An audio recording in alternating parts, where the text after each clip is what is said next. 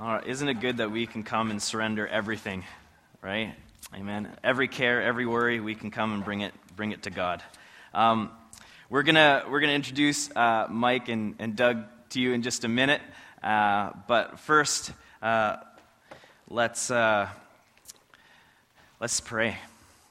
Father, I thank you uh, for your Scripture. I thank you for your Word. I thank you that you come to bring life and uh, and life to the full. God, we give you this time. Lord, may you speak through us, uh, through myself, and through Mike, and through, through Doug. God, would, uh, would we just be uh, just faithful to your, to your scripture and to your word. And we thank you, God, for this opportunity uh, tonight to come and praise you and give you honor and glory. In Jesus' name. Everyone said? Amen. Amen. Well, um, Phil is away right now. He's actually, yeah, he was at a pastor's conference uh, in the UK and then also preaching in Saskatoon. So he's preaching in 14 days, I think about a thousand times. So, um, so he, uh, uh, my, my mom always told me a million times not to exaggerate. So, um, Anyways, uh, yeah, and Pastor Tanya right now is at the ladies' retreat, uh, and there's, there, there's over 70 ladies there, and, uh, and Carolyn Birch is preaching. Uh, and so just keep them in your prayers. They're having an awesome time there, eating all sorts of chocolate and, and escaping the craziness of all their kids eating chocolate at home, I'm sure. So, uh, yeah, that's uh, great. So we'll keep them in, in our prayers. But how many of you would love a long life? How many here would like a long life? You know, yeah, you can raise your hands. Yes, a long life. How many of you would love things to go well with you? You would love things just to go well, to go smoothly. It would be so nice. Yes, it would be great. You know, how many of you would like the answer to this? You'd like the answer, things to go well, things to go smoothly. Yes. Well, I have the answer to that question. And if you buy my book, there's 18,000 reasons in this huge encyclopedia. No. Um, Actually, and if you order now, I'll give you a CD too, you know, of, of wonderful songs that I've sung. No, uh, that's not going to happen. Uh, the answer is free uh, because it has been paid for already, and it's here. It's in the Word of God. So um, I would love for you guys to open up your Bibles uh, and uh, or your iPhones or iPads, and you can turn in your electronic pages or in your pages like this uh, to Exodus 20. Uh, but the first uh, four commands uh, we, that Phil has actually taught us on, uh, which was basically it sums us up, is how to love God. So we had no other gods, no other idols, uh, mis- misuse of the name of the Lord, and keeping the Sabbath. So they're all things of, of how to love God. The next six are about loving one another.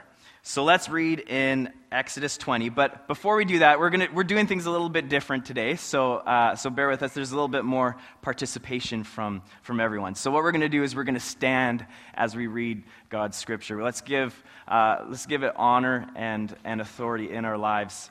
And we're going to stand and read this together. It'll come up on the screen, I'm sure. Uh, yeah, Exodus 20, and you can read along uh, verse 12. We'll read it together. Honor your father and your mother, that your days may be long in the land that the Lord your God is giving you. All right, you may have a seat. So, first off, um, I want to tell you what this text does not say. First, because uh, we need to kind of, uh, there's been some all sorts of misconceptions about this. Uh, first, it doesn't say to obey, although we will touch on that a little bit later. Uh, but another thing is to honor until you have a family of your own. It doesn't say to honor until you have a family of your own and then you don't have to honor your parents anymore. It doesn't say to, to honor until you leave home, because once you leave home, then you don't have to honor your parents anymore. And, and third, here, it says it, you don't have to honor until your parents die, right? Then after they're gone, you don't have to honor them anymore. That's not what it's saying. Actually, I remember there was this boy one time. He came uh, to his grandpa and he said, Grandpa, can you ribbit like a frog? Just, just ribbit like a frog. And his grandpa was like, What? You want me to ribbit like what? Yeah, ribbit like a frog. Come on. You can do it. Ribbit like a frog. And he's becoming more and more intent. And the grandpa's like, Okay, okay. Stop whining. Stop. I'll do it. I'll do it. And he goes, Ribbit, ribbit. And the kid's like, Woohoo! Yes! You did it. And he's like, Why are you so excited? And he's like, Yes! Woohoo! I'm so excited. And the grandpa's like, Why are you so excited? Tell me. He said, Well, because mom said when you croak, we get to go to Disneyland. so, um, there's, uh, we're not supposed to stop honoring our parents after they die. We're, we're to honor our father, our mother when they're alive and when they're dead. To honor your grandfather, your grandmother, your great grandmother, your great grandfather. What this text is really saying is that there's no time when you are to not honor your parents until you die. So we continue to honor our parents. That means the words are for me, for you, and for you, and for you. They're for everyone. These words are for all of us. This commandment has been the rock for all progress and growth and development in the Christian family throughout every generation. And the Ten Commandments we see is, is really a summary of what, of what we ought to be, what we should be. Um, but we know that sometimes we're far from that. Um, so, again, we're going to read another scripture, and, uh, and this time we're going to stand again. Uh, so you can stand up. We're see this is like sit down if. No. Um, so we're going to stand and read Ephesians 1 to 3, and, uh, and we're going to read it out loud together again. Children, obey your parents in the Lord, for this is right. Honor your father and mother. This is the first commandment with a promise, that it may go well with you and that you may live long in the land. Thank you. You can have a seat again. And now you can stand up. No, I'm just joking. no, so there you hear it. So uh, it says to honor, right? Like you see here in the first, it says, Children, obey your parents in the Lord, for this is right. And the second verse, it's honor your father and mother. This is the first commandment with a promise. With a promise. So it's the first, first commandment with a promise. It doesn't mean that it's numerically the first, but what it does mean is the foremost. That when, it, when we come, and when we're talking about loving others, it starts here. It starts here. So it says honor because the relationship between parent and your children and your child changes. That's why it says, Children, obey your parents and honor your father and mother, because as you grow up, things change. That, that relationship changes. For some of you, if you can love and honor your parents, you can love and honor anybody. Some of you feel that way. There is no commandment that says more about us, more about our walk with God. Um, it's actually one of the biggest evidences uh, in my life of when I was born again, when I was saved, when I asked the Lord into my life. Uh, it was the change of attitude towards my parents. It is a mark of a true believer because you can't do it on your own. Um, and it becomes only through the strength that God gives you. And you realize that when you honor God, uh, that He calls you to honor your parents and to honor those in authority. So the word honor means heavy. So how many of you here have, you know, you're either born in the 60s, lived through the 60s, you know, you're, you know, there, you were there through that time, through the crazy time of the 60s. But you, you hear this expression like, whoa, man, that's heavy. Whoa, that's heavy. Um, and that's like, that's what that means here is like, is, is it's heavy, it's weighty, it's impressive to trust and admire. It draws out of me a sense of admiration and respect. So, we're supposed to treat our parents and make them feel like they are impressive, that they carry weight, that what they say carries weight. You may not see eye to eye, you may not agree with them, but please don't treat them as insignificant. Treat them like they're important in your life. Yes, even after they're dead, treat them in, as though they are important because they will always reside in your deepest portions of your conscious and unconscious mind and in your life. It's inescapable, it's in our DNA, right? It's how we're made, it's a part of us. They are a part of us. You've heard the saying, the apple doesn't fall far from the tree, right? How many of you seen a, a, a picture of Phil's son Josiah on Facebook? You, you saw him there? Well, it actually wasn't Phil's son Josiah, it was actually Phil himself. So uh, you can see the resemblance there of just how far, like the apple doesn't fall far from the tree. They're so similar. It's, it's uncanny. Uh, you ever notice what people do uh, after a major life changing experience or major accomplishment? Do you know what they do? Who do they phone? Who do they talk to? Right? Who do they, who do they call? They don't call Ghostbusters. Uh, no, who do they call? They call the parents. And, or who do they call when they need money? right? You guys know. You guys know, right? Uh, it's the parents. Actually, it was funny because my wife and I, we would uh, we'd watch American Idol, and and uh, and you'd see these these a life changing moment happen for these people, and they're they've got their ticket to go to Hollywood, and they're so excited because they they got to go to Hollywood to uh, to sing and impress the judges more, and that they were accepted for their singing. Like, wow, I'm a great singer, and you would see just the them being so happy, and they instantly get out their phone and call who?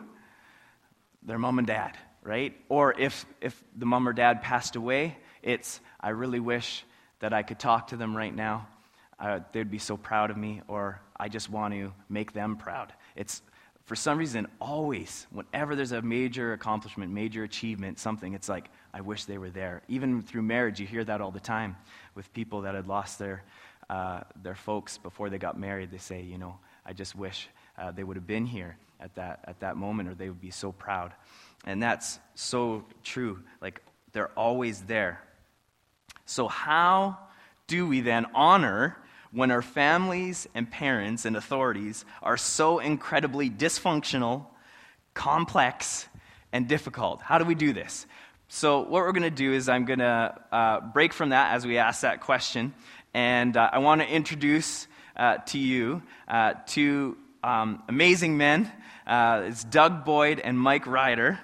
Um, give them a hand, give them a Willow Park.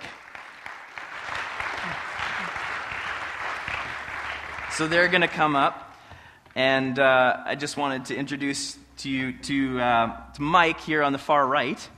Uh, Mike Ryder has been interning with me uh, for the past year, and uh, he also runs all the groups at Pursuit, which is our youth and young adults uh, service on Sunday night and uh, and he's been uh, also going through credentialing and stuff through the through the conference, and he's wanting to become a pastor and stuff. So I like that Curtis keeps calling me a pastor. Yes, it's great. It's good. I could yeah. get used to that. That's so, right. Thanks, Curtis.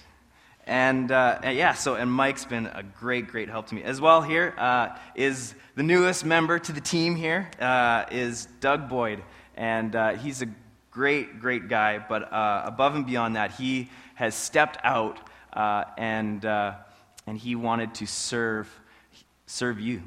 And, uh, and that was a fantastic thing. He's uh, our new on staff here, volunteer pastor for, for newcomers and new believers. So if you're a newcomer here to Willow Park or you're a new believer, then this is the guy you need to talk to, uh, and he's going to come alongside you and help you out and kind of uh, you know figure out all things Willow Park and, and then all things uh, to just being a Christ follower. So um, we're going to get to hear a little bit from these guys, and I wanted you to introduce you to them. So let's give them another hand.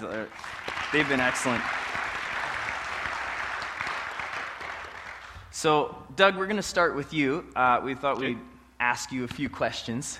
Um, it's funny because when, uh, when we were thinking about this, uh, you know, about kind of all talking this weekend about uh, about our parents, you kind of laughed and said God, you know, has a sense of humor. Yeah, that was my reaction. God has a sense of humor on that one. Yeah. So, what is it, your first reaction then when we read this text uh, in Exodus 20? Uh, what's, what's your story? Okay, well, just so, so you can know a little bit about me, I uh, come here with a pastoral background. I pastored in another denomination for 10 years, and I'm having a wonderful time trying to figure out what it means to be Mennonite brethren and uh, was talking to Phil about membership, and he, I said, I'm not even sure what that really means to Mennonite Brethren people. And he said, Well, first you have to wear your hair up in a bun. and I said, Okay, how about my wife? What does she have to do? So, um, trying to figure out what Mennonite Brethren is all about. Uh, but while I was pastoring, I did a lot of counseling, and every time I was talking to people, it was either about their family of origin and how their parents were, or how they got along with their siblings, or it was about their relationships and their marriage or work or wherever. And so I ended up doing a degree in marriage and family therapy and did counseling for 20 years. And through that time, I heard the best about people and I heard the worst about people. And I know that as soon as you mention parents, people have a bunch of different reactions from really good to really, oh no, what was that about? Uh, and just the topic of, of how do you honor certain people brings up all kinds of emotion for them. And it's either parents who are, who are less than they should have been, or a parent feeling like they've been dishonored by their children, or people without parents, or people without kids. And uh, I know it brings up all different kinds of things. So, uh, professionally, I'm aware of what it, this topic does to a lot of people. And then for me personally, I have been so blessed to have the world's best in laws. I really do. My father in law was the finest man I've ever known, um, godly man. He's gone home to the Lord now. My, I introduced my mother in law. Some of you met her when she was here, and I always introduce her as this is the world's best mother in law. And she always wants to know what I want when I say that. So. yeah uh, we get along just fine. So, from my own experience, it's just so easy to be honoring to my in laws. Uh, my parents, not so much. And there are a bunch of different reasons for that, and some of them ongoing and continuing on in the family saga. Um, and so it makes it a little trickier. So, because I've been going through some rough, rough times with my family, um, which are thankfully 2,000 miles away, so it's a lot easier over here. Um, so uh, that's why I think God has a sense of humor. It's like, oh, sure, ask about this one. Okay. So that's my reaction. Yeah, so in light of your story, Doug, um, you've got the easy and the more difficult. So, how do you handle this scripture in light of you, you kind of have both things going on here? So, how do you handle that? Okay, well, first place I want to go with that, and I don't know if it's we have anything up on the screen or not but I'm probably going to mess you up anyway. No, probably not. Okay, probably not. All right. Um, so the first thing that I think about when I read this passage, and I wasn't, I was away when Phil started the series on the Ten Commandments, so I'm not really sure if he covered this or not. But let me just give a little bit of background for it, in that this, these Ten Commandments are really the conditional um, promises that the people of Israel made to God uh, when they entered into a covenant relationship with Him. Throughout Scripture, you'll see the promise happening over and over again that God is calling the people to Himself, and He keeps it keeps sounding like this: "I will be your God, and you will be my people. I will be your God, you'll be my people. All that I am is." All his provision, all his health, all his care, all his protection, all of those things I am your God, and you are my people. And this is what my people look like. And I believe that the Ten Commandments have been given to us as a kind of love relationship with God. That it's out of His love and care for His chosen people that He said, These are the marks. These are what separate you from the rest of the nations. These are how people know that you are, how the rest of the world knows that you're my people because I love you and I want to give you good things. And it helps me to think of the Ten Commandments as being gifts that God has given to his people so that we can live well. And so that's the first place I start with that is it's a covenant condition and it's universal. And so if God says it to every one of his people, that means it's possible for us all. Um, so it becomes a matter of the heart. And that's why I think it's so good for us so important for us that when we learn to be people of honor, something shifts within us. Even if we've, particularly if we come from a place, a background where we have felt dishonored by people, when we learn how to honor, something shifts. I can tell people who don't know how to honor, they're grumpy, they're angry, they're always discouraged, they frown a lot. But if we know how to honor, what? You know somebody like that, don't you? I can tell. uh, if we learn how to honor and be a people who honor one another, The first four commandments are about honoring God. The rest of the commandments are about how we honor one another. It begins with our parents, a primary relationship. And if we do that, we can become people who know how to honor one another. In unity in a church, unity in a community is based on how well we can honor one another. And so it brings you life, it brings you quality of life, it brings you happiness when we learn to be and practice being a people of honor. Um, it is good for you. And sometimes it's hard. I understand that. But sometimes we have to remember that it's good for you. It's like broccoli and spinach and drinking 94 gallons of water a day. Somewhere it's supposed to be good for you. And this is stuff that is good for us. That God gives us this opportunity to say, This is how I want you to live. This is your best life when we learn how to do these things. And all we have to do is take a look at what society becomes when we're a society of dishonor, when we dishonor one another by stealing from one another, when we dishonor one another by killing each other, when we dishonor one another by taking stuff that doesn't belong to you or by committing adultery. We dishonor one another throughout the rest of the commandments. They all seem to be based on this idea that when I can honor God first, when I can honor the people around me, my parents, the people around me, and then I can be a person of honor. And I can live honorably when I get the idea of what honor looks like. Now, we're going to talk a little bit later about what that might look like in practical terms. Uh, a number of years ago now, about a decade ago, I was in Uganda, and I was, I'd never been to Africa before, but I was totally amazed to watch all the women when they came up to their husband, they did this.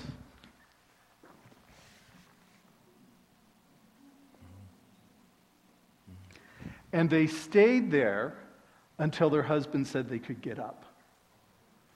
Now, I'm not suggesting that's a good thing, even if the women are away this weekend, but that's what it meant in their culture. And I watched pastors stand there and just make her wait.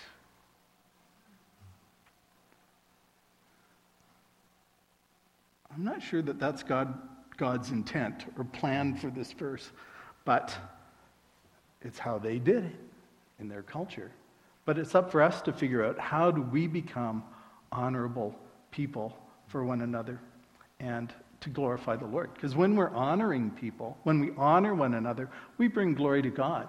When we honor one another, we are thankful people. You can't honor somebody you're not thankful about. And even though sometimes it's hard, sometimes people do dishonorable things to other people, if we learn how to honor one another, we live better. Mm-hmm. Yeah, so, Doug, uh, we understand, like, you know, how do you show honor then, uh, practically in your life because you've had less than perfect parents. How do you, how do you tangibly do that? Okay, I think the first step in, into that, and this is not necessarily out of Exodus, but I believe that you can only honor somebody when you accept them. Doesn't mean you like everything they do, it doesn't matter that you approve of everything they do, but I have to accept what is. If I'm not accepting what's going on, if I can't accept that that's the reality in my life, then I'm always going to protest it, which means I'm going to fight it, which means my relationships are based on fighting rather than in honoring and, and, um, and being peaceful. So I think the first step to it is I have to accept whatever is. And in this case, if my parents were not what I wanted them to be, I have to accept their struggles, their shortcomings. I have to accept their character flaws all of those kinds of things. They're imperfect people, like I'm an imperfect people. Well, so um, they're imperfect, and I need to accept the imperfections, because if not, it sets tension into the relationship. So the first thing I have to do is I need to accept parents for whatever they are. Again, doesn't mean I like it, doesn't mean I want to support it, doesn't mean I want to be like that, but it means I accept that that's who they are. So for me, it's um, I'm in a situation where my father passed away about 10 years ago. My mother's still living. She's 102. And I know, she's ancient. she's been ancient forever. she's st- she was ancient when I was a kid. and she's still ancient now. So, uh, but she's 102, lives in Ontario with my uh, mom, with my uh, brother at least. And uh, so for me, it's a long distance thing. So I keep in touch with her. I write her cards. I send stuff to her. I phone her every week. Um, I pray for her a lot.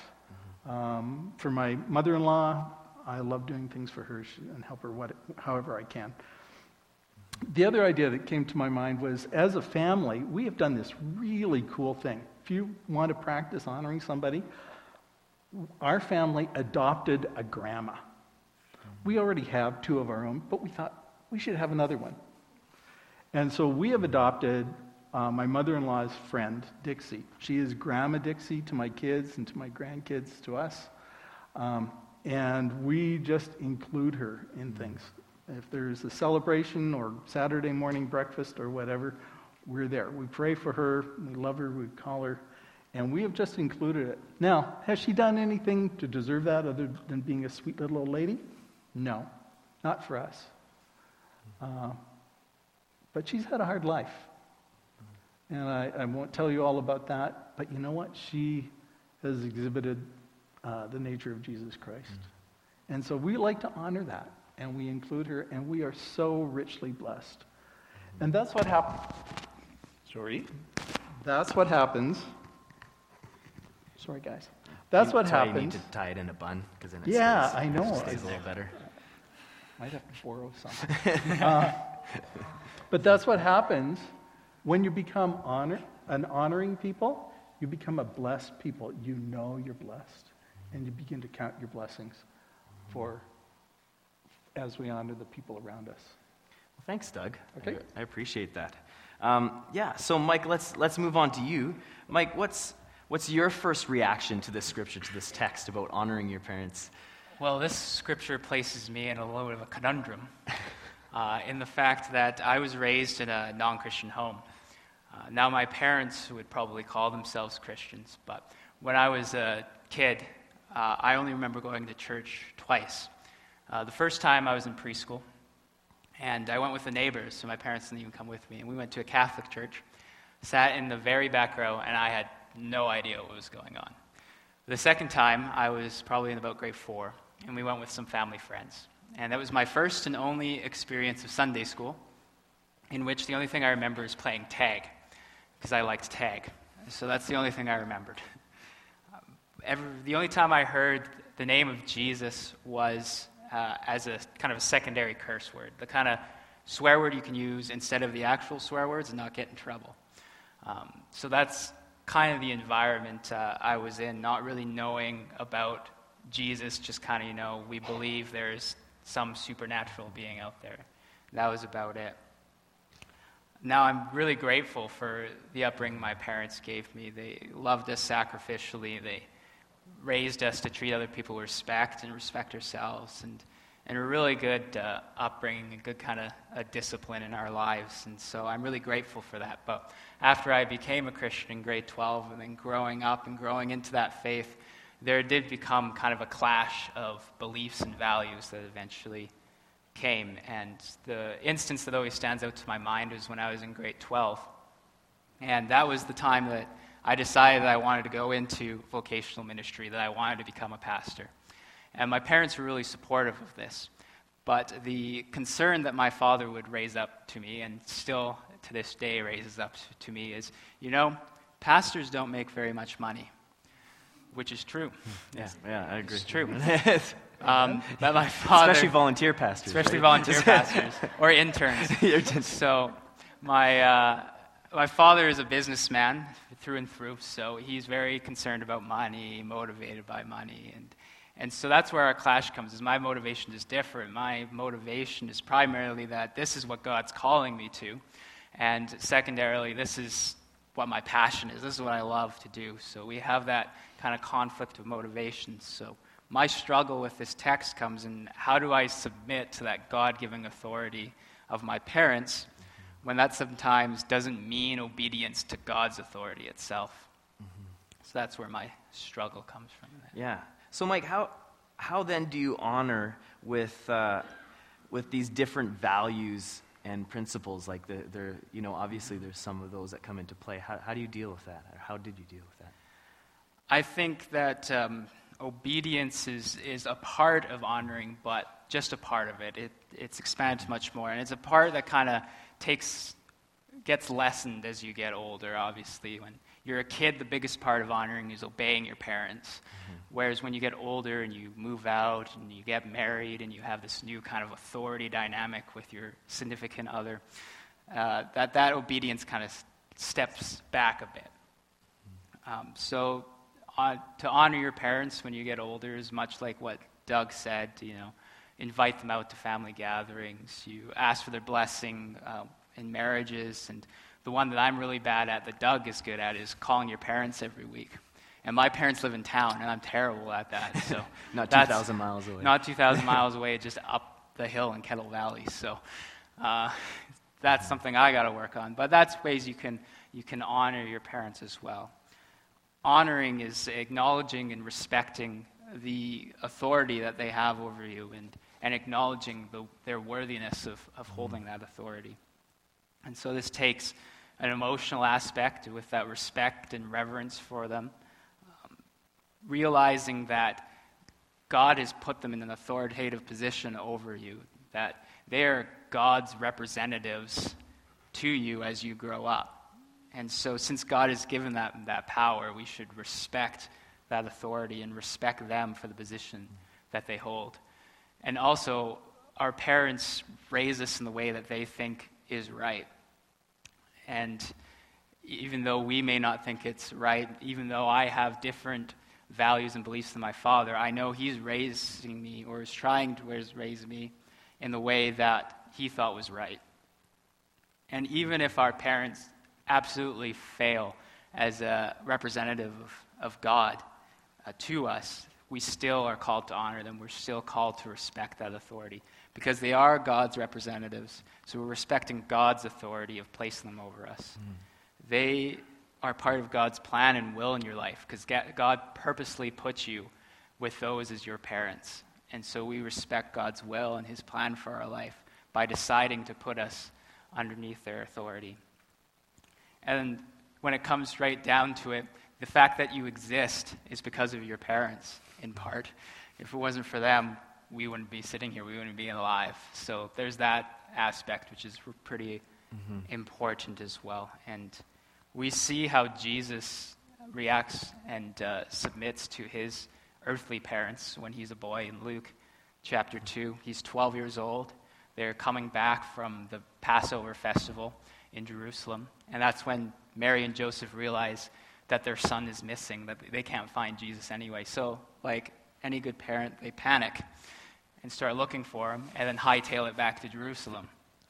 And they find him in the temple, and this is how their conversation went. And when his parents saw him, they were astonished. And his mother said to him, Son, why have you treated us so? Behold, your father and I have been searching for you in great distress.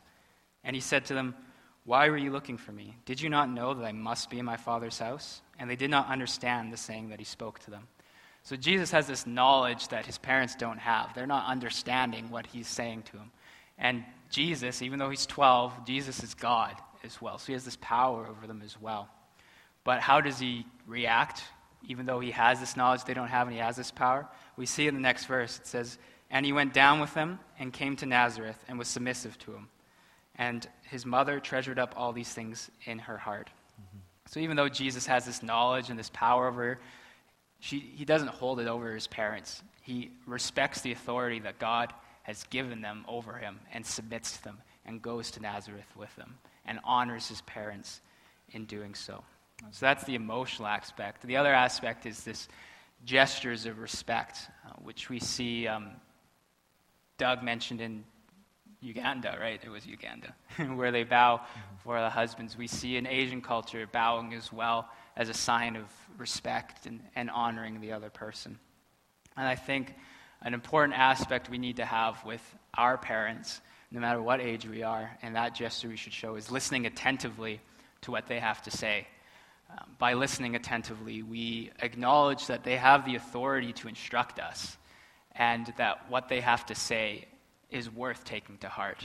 And thus we respect that authority they have and honor that authority they have over us. Honor and respect doesn't mean we obey every command that our parents give us, nor do we have to agree with every decision they make.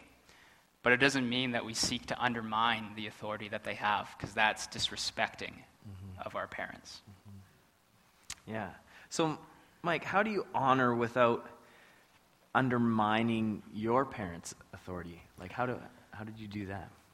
I think we have to come to a realization that because they're God's representatives to us, they also have a responsibility to God. Um, we see God command the Israelites to teach their kids about Him. Uh, for example, the Passover festival, He calls the, the Israelite parents to teach their children about how God is taking their ancestors out of Egypt. And they do that from generation to generation to generation, teaching them how God has brought them out.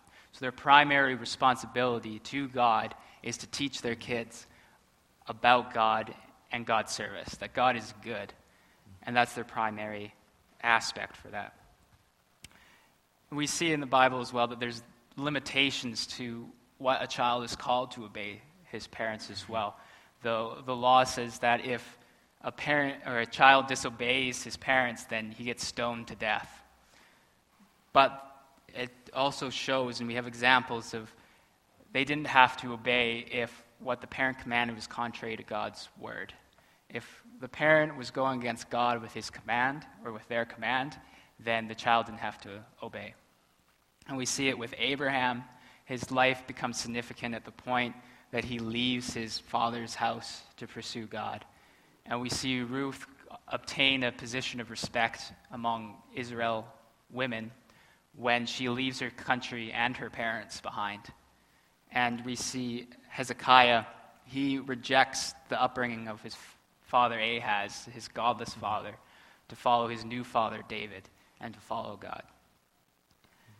Even when we disobey, um, because it doesn't line up with God's word, there's a loving way to disobey, and there's an unloving way to disobey. Uh, myself, when I was thinking of proposing to my now wife, Caitlin, I went and talked to my dad about it, and he gave me two pieces of advice. The first one was to wait because we were really young.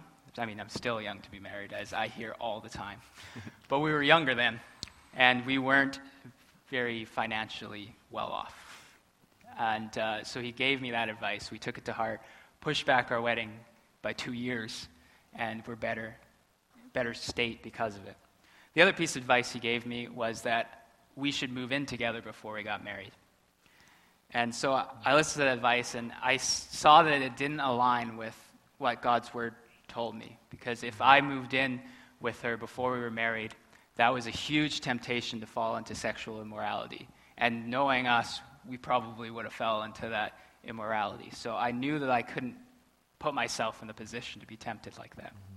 So I listened to what he had to say. I compared it to God's word, saw that it didn't really match up with what I see in God's word, and so I respectfully gave him why I couldn't obey that advice. And he respected that. He didn't necessarily believe that it was the best route, but he respected my decision, and so I disobeyed that um, advice. And we see Jesus be patient with his parents. He's gentle with his parents. We don't see Jesus yelling at his mother. We don't see him getting testy with his father. We don't see him packing up a backpack and threatening to run away from his mother. Isn't that he, something you did? It's something I did with tears streaming down my face. And I was, I don't know, six maybe. Six is always my go to age when I'm telling stories. uh, packing up my backpack, tears, starting to run away, go halfway down the block sit down on a curb and think about all the things I have to do for myself now that my parents are, are not, that I'm running away from them. And realizing that's a lot of work. And so, about 20 minutes later, going back home, unpacking my backpack, and eating dinner. Uh, so we don't see Jesus do that. Yeah, the food. That food, food was the, the deal breaker. Especially, you know. Yeah. With boys. Boys growing. Um, so there's a good way and there's a bad way. And even when we disobey our parents in a loving way or an unloving way, there can be a cause for offense. We can offend our parents by disobeying, even if we go approach it in the best way possible. And I think we can still honor our parents in that. We, we seek forgiveness, we confess, and we repent to see reconciliation. And we, we do that to God and we do that to our parents. And that's how we can honor our parents, even though we have offended them in that way. Mm-hmm. Well, thanks, Mike. I really, really appreciate that. Uh, opening up and sharing uh, about your, your life and, and the scriptures, how it relates with Jesus. That was fantastic. And thank you, Doug. Um, uh, it's uh, something very tangible also that happened to me actually in the, in the recent past here is my daughter uh, my daughter and i uh, we, we say prayers at night and uh, it's one of those times you know where you where kids can say something so profound yet so simple and you sit there and you're just like wow that's so true and uh, and she was praying and uh, she was praying to god and she said father thank you uh, for giving me my mom and dad Thank you for giving me my brother and my sister. Uh, they're such gifts to me, and uh, I just wouldn't want any other mom or dad or any other brother and sister uh, because you gave them to me, and because uh, you, you just know because you're God. and she's going on about this thing, and it was just, it was so beautiful. In fact, uh, it's, it, was, it was great because even in the last week, uh, she was praying with no uh, no leading of me. Uh, but she just she gave her whole heart to the Lord, and she gave her whole heart to the. And I was so I was tears were running down my face because she she gave her life to Jesus just on her own with no prompting from me, and uh, and she, and she just did that. But it was so profound when when she said, "Thank you, God, you know, for giving me this gift, gift of my parents, gift of my brother and sister," and. Uh, and I think that's so beautiful because we honor our parents because of the position that God has given them in our lives, like what you were saying, Mike. They, they are that, that gift to us. And it's, and it's tied to a higher position uh, with, with the fatherhood that we have with God. And, uh, and I don't know if you know this, uh, but it's my sarcastic voice. Uh, but if, if you've had kids, uh, you'll soon find out that honoring your father and mother is not really a natural thing to do. It just doesn't flow out of like, you know, a natural, oh, I'm going to honor and respect my, my mom and dad today. Uh, it, doesn't, it doesn't flow nicely. Well, for me, anyways. Um, but what does flow naturally is to not listen, uh, to rebel, to not go to bed, you know, and, and just like that just kind of flows naturally. Um, did you ever, like, as parents, I'll ask you guys this question. Did you guys ever have to teach your kids how to lie? Prob- probably not. You know, I, I don't think you had to do that. Parents, did you have to teach your kids how to rebel and say, no, no? I don't think you had to do that. Um, or did you have to teach your children to leave their room a mess? No, no, it just kind of happens naturally, doesn't it? It's just, just kind of what happens. You just throw things around. Uh, but what do we have to teach our kids? What do we have to teach our children? We have to teach them respect. We have to teach them honor, the value of human life. Stop hitting your sister. She's a person. She's a human, right? Like you, you got to teach and instill the value of human life uh, in these kids, being care, being gentle. Like when we brought home our, our youngest daughter, uh, I would always be so scared because my son Ty was just, he, he just does things without knowing, and he would like jump on her with like a sumo squat and be like, woohoo, this is fun because she's a baby, you know? Uh, but that's not, that's not the so you're like be gentle be gentle okay you know put your hands behind your back uh, you know all that kind of stuff right you have to teach that stuff right um, so you know, when we teach respect, honor, care, gentleness, oh, that's the, sounds like the fruit of uh, being natural? No, that's, that's the fruit of the Spirit, isn't it? And it talks about that the fruit of the natural versus the fruit of the Spirit in Galatians uh, 5 16 to 26. And you can read that when you, when you get home. Read that that passage, you see the, the, the difference of the fruit of the natural, like what we just kind of flows out of us, and then we also see the fruit of the Spirit, which is uh, stuff that flows out of us when we live by Spirit, when we get taught by, by God and by our parents. And so, parents, here's a couple hints uh, to help your kids honor you.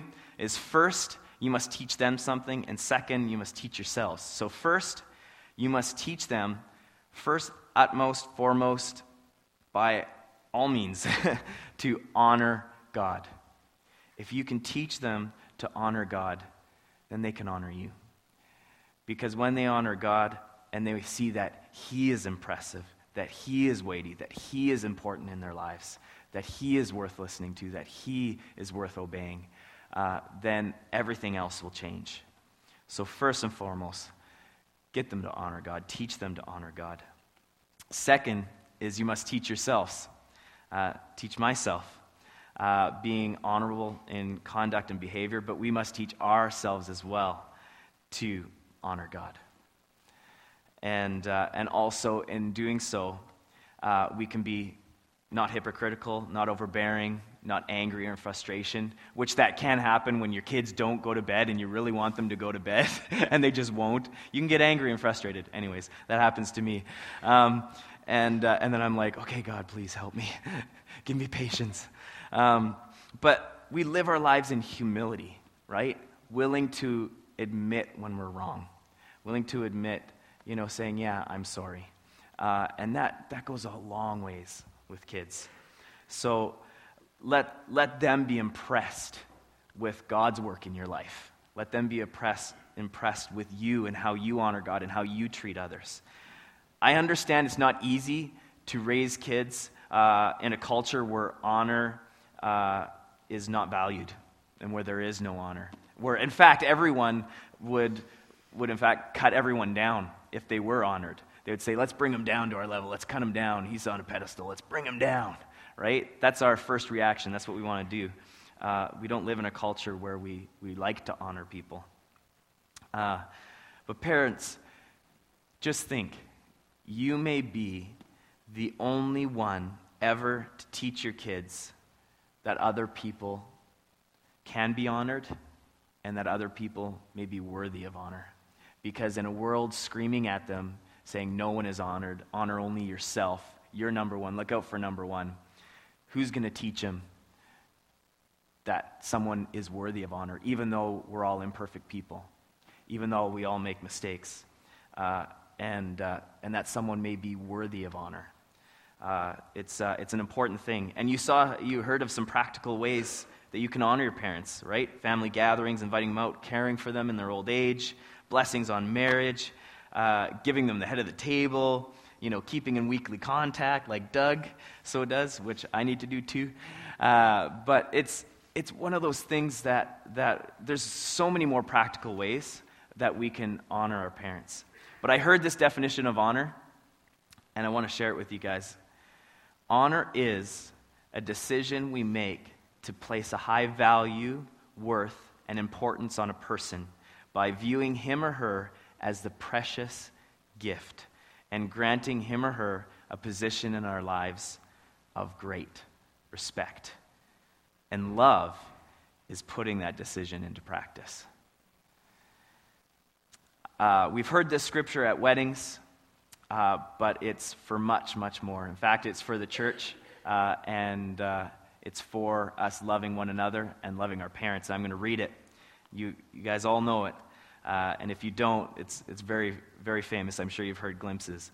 It's in 1 Corinthians 13, 4 to 7. Love is patient, love is kind.